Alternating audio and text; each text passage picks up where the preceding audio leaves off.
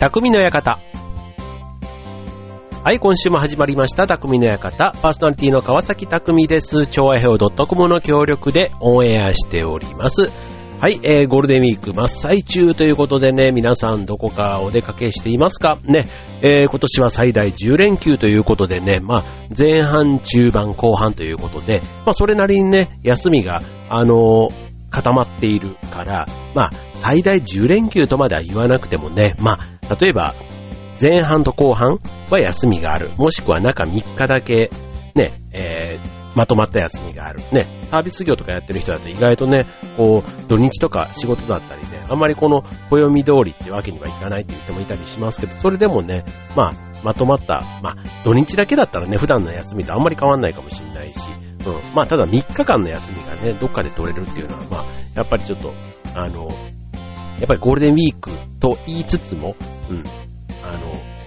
それぐらいの休みはね、結構取れてる方って多いんじゃないかななんて思いますけども。はい。えっ、ー、と、僕もね、まあ、このゴールデンウィーク、中はね、ちょっと天気がね、あいにくとは言いつつも、ね、えー、珍しく家族旅行をね、ここでポコッと入れてたりとかしてね。はい。今となっては年に1回行くか行かないかというところで、しかもね、もう寂しいことに、ね、なんか前までだったら、行こうって言ったら喜んでついてきてたんですけど、ですけどだって、あの、ついてきてたんですけどね、あの、えっ、ー、と、もう今となったら、まずはどこに行くの？何があるの？なんか、あの、あれは嫌だ、これはいいとかね、なんかね、もうなんか行く前からこっちの気持ちがちょっと萎えるような、そんな話もね、えー、あるんですけど、まあでもね、えー、ちょっと、そういうので行けるのが、ちょっと楽しみではあるんですけども、はい、まあ皆さんもね、ゴールデンウィーク、まあ行けば、どっか行けば行ったでね、もう混んでるし疲れるだけとかってね、結構言う意見もあるんですけども、まあでもね、本当にこう渋滞にね、わざわざこう、であるのを分かってて行くっていうのもね、あの、あるんですけども、だってその時期しか行けないんだよ。ね、行けないからしょうがないじゃないですか、みたいなね。あの、よくあの、新幹線は何、ね、100何十パーセントとかね、なんでこの時期に、あえて、ね、混んでると分かってていくんだろう、渋滞と分かってていくんだろうってね、前は思ってましたけど、やっぱりね、その時期しか休みが合わないっていう時期がやっぱりあるんですよね。うん。で、改めて思いました。うん。平日にね、例えば、あの、子供が学校行く前だったりね、だったらね、大人だけが、親だけがね、例えば平日に休みを取ったら、比較的空いてる、安い、ね、そういう条件を優先でね、えー、行けたところも、やっぱりみんなそれぞれね、えー、平日は学校なりなんなりがあって、土日しかみんな、ね、ってなればやっぱり混んでる時期にみんな、やっぱり集中する。値段も高いのも分かってるけどしょうがない。まあそういったところでね、まあ今回ゴールデンウィーク、まあなかなかね、あの平日の値段と比べるとやっぱり倍ぐらい値段はするんですけど、それでもね、えー、ホテルは結構満室でですね、あんまりこの、その時期を狙って、こうホテルとかを取ったことがなかったので、いやー、なんか日本のね、ホテルというかその首都圏だけじゃなくって、結構大都市圏のホテルはどこもいっぱいだなんて話をね、前聞いたことがあるんですけども、あの海外からね、日本に来る人が増えたりするんで、そういうね、旅行の方が多いっていうのもあったり、あとは出張とかでね、なかなかこう、行った時に、出張でホテルが取れない。ね、なんか、あの、っていう、なんかそんな状況まで発生してるっていうぐらい今ね、えホテルの稼働も非常に上がっているということなんですけども、今回ね、僕もあの、茨城の大洗というね、あの、海の近くのね、うん、ところ、行ったことがなかったので、あの、行くんですけども、そう、こちらはね、あの、茨城、まあ、車で多分2時間半ぐらいで着くのかな。そんな遠くないと思ってるんですけども、ただね、意外や意外。うん。なかなか宿が取れなくてですね、どこも満室でみたいな、結構そんな感じだったんですけども、あの、ちょっと、我流でというか、根気よく調べて、うん。まあ結果、取ることができたという話なんですけども、このね、えー、ホテルの予約が取れない。ね、例えば満室のホテルを予約する裏技というのがね、実は調べていくとあるんですね。今日は、えー、そういう、やっぱり混んでいる時期にね、予約を確実に取る裏技、ね、えー、ご紹介したいと思います。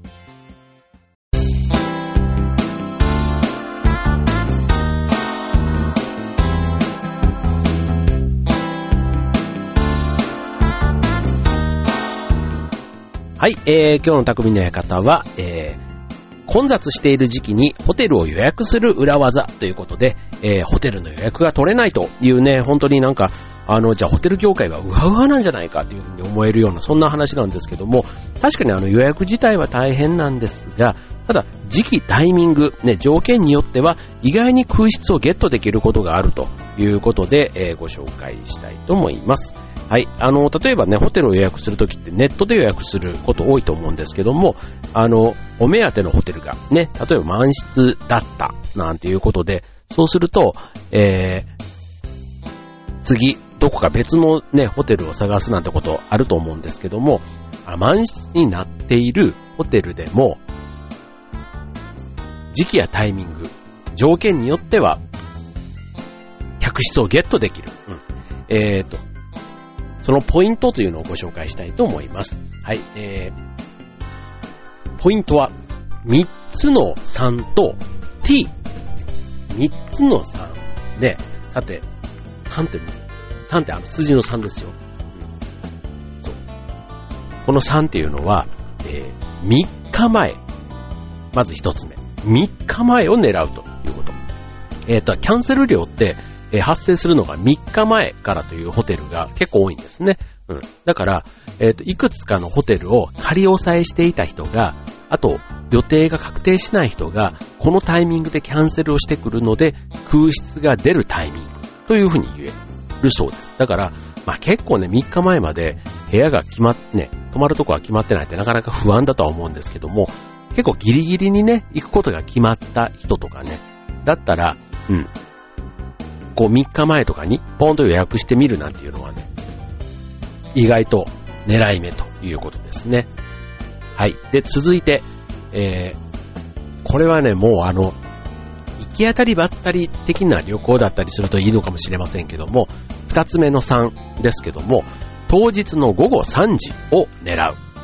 ホテルのチェックイン時刻って大体あの3時が多いんですね。15時が多いということなので、えっ、ー、と、当日キャンセルは正午から午後3時ぐらいに結構出ることが多い。だそうです。うん。だからこの時間帯のキャンセルをチェックするということなんですね。はい。まあ、あの当日ね、まあ、いきなりね、どっかこう日帰りのつもりで行った行ったけど、結果、やっぱり今日は泊まろうかなんていうのは、なかなか普通に仕事してる人とか、ね、学校があったりする人だと、やっぱりその日は日帰りで行くって決めたら、ね、遅くなってもやっぱり帰ってくるわけで、うん。だから本当にもう、あの、一人でこう日本を周遊してるとかね、なんかそういう感じだったらもしかしたらこの考え方というかテクニック、うん。その日、その日どっかで、えー、宿を見つけないとダメっていうんであれば、まあ、当日の午後3時を狙うというのは良いということですね。はい。で、続いて3つ目の3ですけども、えー、諦める前の3時間前を狙う。これどういうことかというと、例えば夜9時ぐらいのチェックインをしたいけども空室がないということであれば、えー、もうそこで諦めてしまわずに、えー、その9時の3時間前ね、3時間前、だから例えば18時ぐらいに確認をしてみると。うん。えっ、ー、と、キャンセルが出ている可能性ももちろんありますけども、それぐらい直前になってくると、当日限定プラン、ね、あの、ホテルとしても、ね、部屋を空にで回してももったいないというところで、えー、当日限定の格安プランなんていうのを出しているホテルもあるということなんですね。うん。だから、空室自体がね、なかなか、あの、見つけられなくても、3時間前にもう一回、うん、アタックしてみる。うん。本当にだからギリギリですよね。うん。だからあの、当日の中でも、その正午から3時というのが一つ狙い目。で、さらに、それでも無理だった時に、まあ、夜、でも夜の6時ぐらいからね、えー、泊まるとこを探して結構不安というか、ね、なんかそれこそ本当に行き当たりばったりで行った旅とかだったらいいと思うんですけども、なんか家族とかでね、行って、今日どこに泊まるか、なんか決まっていない昼下がり、夕方ってなんか、すごい不安というか、うん。仮に泊まれたとしてもすっごい高かったりとか言うとね、もうそれだけでもちょっと、あの、慎重になったりしますから、まあ、この辺なんかもね、まあ一人旅とか、まあせめてね、えー、二人でなんかこう、ちょっとどっちに転んでも、なんか許容範囲というか、うん、なんかそういうところで、とにかくね、えー、宿をゲットするという意味では、まあ、ポイントとしてね、押さえといてもいいかもしれないですね。はい。3つの3。3日前、午後3時、あと3時間前っていうこのね、3つの3というところがまず、えー、満室のホテルでも空室をゲットするためのテクニックというところです。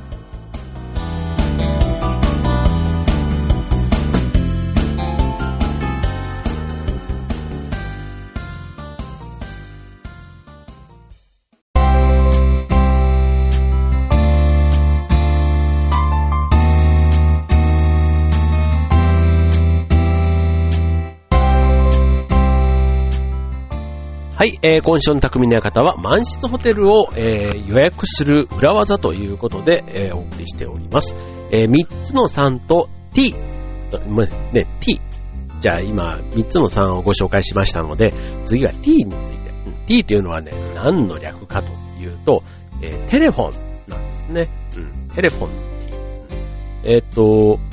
これ、よくホテルとかを予約するときに、ネットでやっぱり予約することが多い。だからネットの空室情報なんかを見てると、えー、っとね、書いてあるんです。あの、ネット予約が満室の場合でも、電話予約でお取りできることがありますので、電話をくださいって結構ね、ホテルのホームページ書いてあるんですね。うん。だから、直前に発生した空室は、なかなかそのサイト、ネットの方にはね、反映されていない。うん。けども、空室が出てるのは事実だから、直接こう電話がかかってくれば、それで埋めたいと、埋められる。ね、ホテル側にもメリットがあるし、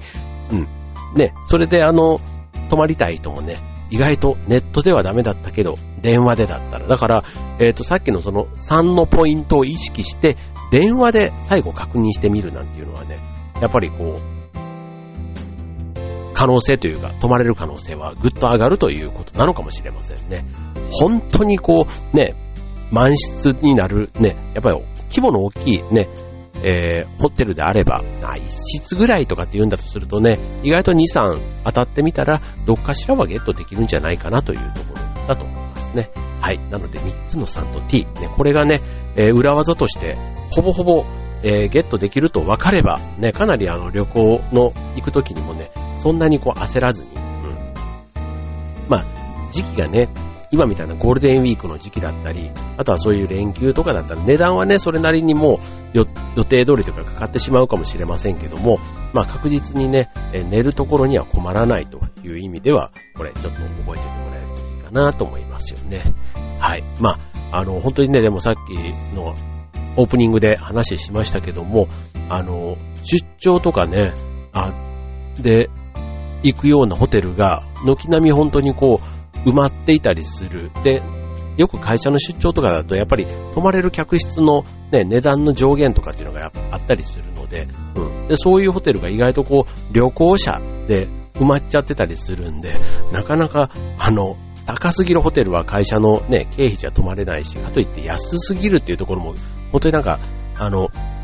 まあ、変なホテルって言ったらね、なんですけど、まあ、なんかね、そういうホテルしか空いてないみたいな、なんか結構ホテルがね、えー、出張者が意外と困ってるみたいな。ね、しかも、直前に出張とか決まったりすることってあるじゃないですか。うん。で、その時にね、泊まれないなんていうことがあるらしいですね。まずさっきみたいなね、出張の時にね、なんか行き当たりばったりで、ね、宿泊先が決まっていくなんて、もっとそれはね、なんか嫌だなと思いますけど、まあ出張者の方もね、そういう風にしてギリギリに抑えて取るっていうのも、もし一人の出張の時だったら、えー、参考にしてもらっていいのかな、なんていうふうに思いますね。はい。えー、あとは、季節ごとのね、お得なホテルの泊まり方なんていうのがあるので、最後ご紹介したいと思うんですけども、お得にホテルに泊まるなら、ね、月別に言うとえ、4月と12月が狙い目なんだそうですね。うん。えっ、ー、と、年間を通して見たときに、料金が安い、イコール、まあ、稼働が低いということだから、まあ、えっ、ー、と、予約もしやすいし、えー、値段もね、そこそこ抑えられてるということで、まあ、4月は春休みとゴールデンウィークに挟まれた月ということで、あとあの、新生活がスタートする月ということですから、なかなかこう旅行に行くニーズというのが少なくなる月ということみたいですね。うん。だからゴールデンウィーク前までの平日、まあ春休みが終わってからだから2週目ぐらいですか。ね、4月の2週目ぐらいからが狙い目という、なんとなく感覚的にありますよね。で、一方で週末は、なんかいろいろ歓迎旅行だとか、ね、なんかそういうのがあったりするので、意外と週末はまあまあまあ混雑するということなんですね。あと12月。ね、12月は秋の行楽シーズンが終わって、年末に突入というところで、まあ、ね、師走の時期ですから、慌ただしいから旅行に行く余裕がないと。確かに。まあ、12月ね、なんかこう、あの、平日はね、平日で忘年会とかがあったり、で、週末はね、こう年末に向けた準備、予定というかね、まあなんか、クリスマスパーティーとかそういうこともあったりしてたと思うんですけど、なかなか旅行っていうイメージは確かに12月って僕もないなっていう気はしますけどね。まあ、あとは年末年始でね、帰省とかなんとかでお金を使う予定があるから12月はちょっとね、控えめにしとこうなんていうことで、まあ、これは実際にホテルとかを予約するときにも値段もそうですけども、ホテルの取りやすさなんていうところでね、ちょっとなんか12月っていうとね、こうクリスマスでカップルとかがね、なんか、まあ多いって言ってもやっぱり週末に偏るんですかね。うん。だから平日はお得ということのようですね。はい。まああの4月と12月に限らずなんですけども、えー、繁忙期、ね、いわゆるあの、お盆とか、シルバーウィーク、ね、といった、そういうところを、の前後というところがやっぱり狙い目ということなんですね。だから多くの人が集中して旅行する時期を外す。だからその前後であれば、えー、旅行に多くの人が出かけないということですから、まあそういうところをね、値段、えー、と狙っていくと、えー、ぐっと、こう、予算面のハードルが下がるということで、あの、うちの局長とこの間ちょっと話をしたときに、ね、局長がちょうどあの、ゴールデンウィークの最後あたりから旅行に行くそうなんですけども、まあ、北海道に行くのに、なんか、すごい一泊、もう1万円とまでは1万円台、2万円は切ってたいみたいな、なんかね、北海道一泊二日、食事、ホテル、飛行機、エア全部込みでね、2万円を切っちゃうみたいな、そんな感じでね、えー、ゴールデンウィーク開けるといけるなんて話をしてましたけども、はい、まあ、本当にね、飛行機もね、あの、LCC がね、非常にこう利用しやすくなっていますから、まあ、しかもね、発着便も、その朝出発の帰りは午後便とかね、結構そういった便利な便もね、そのゴールデンウィークというかそこが開けるとね、そういうのすらも取れるってことなので、まあ、時間に融通の利く方はね、ぜひ、まあ、リーズナブルにね、こういうのを利用していただけるといいのかなと思いますよね。はい。えー、というところですね。まあ、あの、それぞれね、まあ、旅行って言っても、いろんな、こう、行って、ね、何を楽しむか、目的もそれぞれだと思いますけども、うん、本当に今ね、旅行するにも、まあ、時期だけじゃなくて、行き方ね、例えばあの、飛行機もね、もうその LCC みたいなものが出てきて、すごくあの、遠くが安く行けるなんていうのももちろんありますし、一方であの、昔ながらというか、例えば夜行列車みたいなものと、寝台列車とか、あとはその豪華列車の旅とかね、あとは船の旅とか、ね、そういったものなんかが改めて見直されています。ね、ちょっとあの、予算と時間との兼ね合いとかね、いろいろあったりしますけども、まあ、そういう、こう、旅の楽しみ方、ね、今度、宿が、さっきのね、ホテルがちゃんと取れたら、今度はそこまでのね、移動の手段なんかも、まあ、旅の一つ、すごく大事なポイントかななんて思いますし、本当にあの、車で例えば行くんだったら、ね、サービスエリアなんかも今すごいもう一個一個凝っている。ね、そんなサービスエリアも一つ体験のね、1ポイントに入れてみて、事前に調べて、ね、なんか美味しいグルメを目的にするもよし、ね、なんかその旅の拠点になる、そういうサービスエリアなんかも、あの、楽しんでみるっていうのはね、なんか、あの、旅行に一つね、プラスアルファされるんじゃないかな、なんていうふうに思いますよね。はい。ということで、えー、以上、満室のホテルをどうやって予約するかと 参考になりましたがね。はい。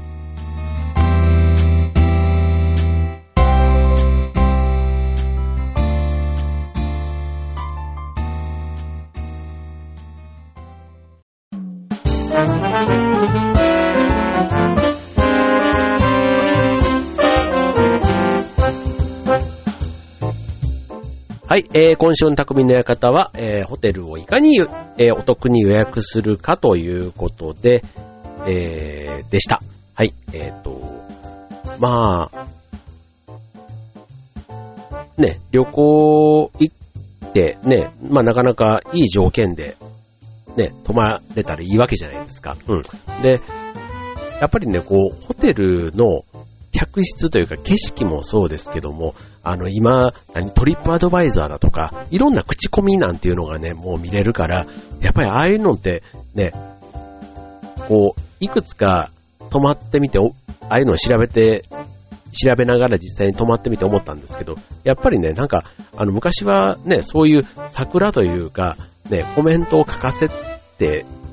るとかってなんかそんな話もあったんですけど、まあ今はね、やっぱりそういうのはなくって、まあ、まあ悪いとこって言った変ですけど、まあみんな普通に宿泊した方がそのまま感想を書いていて、まあまあ、あの、外れがないって言ったら変ですけど、うん、その、ね、50件、100件とかもう口コミで書かれてるような、えー、ホテルとか、宿とかだと、大体その通りで、えー、だいたい5点満点、ね、5つ星で、まあ3点なら3点なり、4点なら4点なり。だからまあ、あの、期待とね、実際の現実があんまり変わらないっていう意味では、やっぱりそういう口コミとかっていうのってすごく大事だし、なんかそういうのをね、当てにして選んでいくと、うん、特にあの、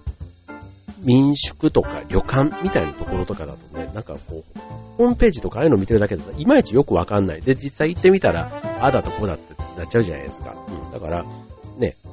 あの、特にゴールデンウィークとかだと値段も高かったりするので、まあ、これぐらいの値段出したらこうだろうみたいなところで意外とね、なんか外れだったらって思ったりすると、じゃあプラス1万円でね、これぐらいがあるんだったら、なんていうちょっとそんな風に考えてみるっていうのもね、いいかなと思います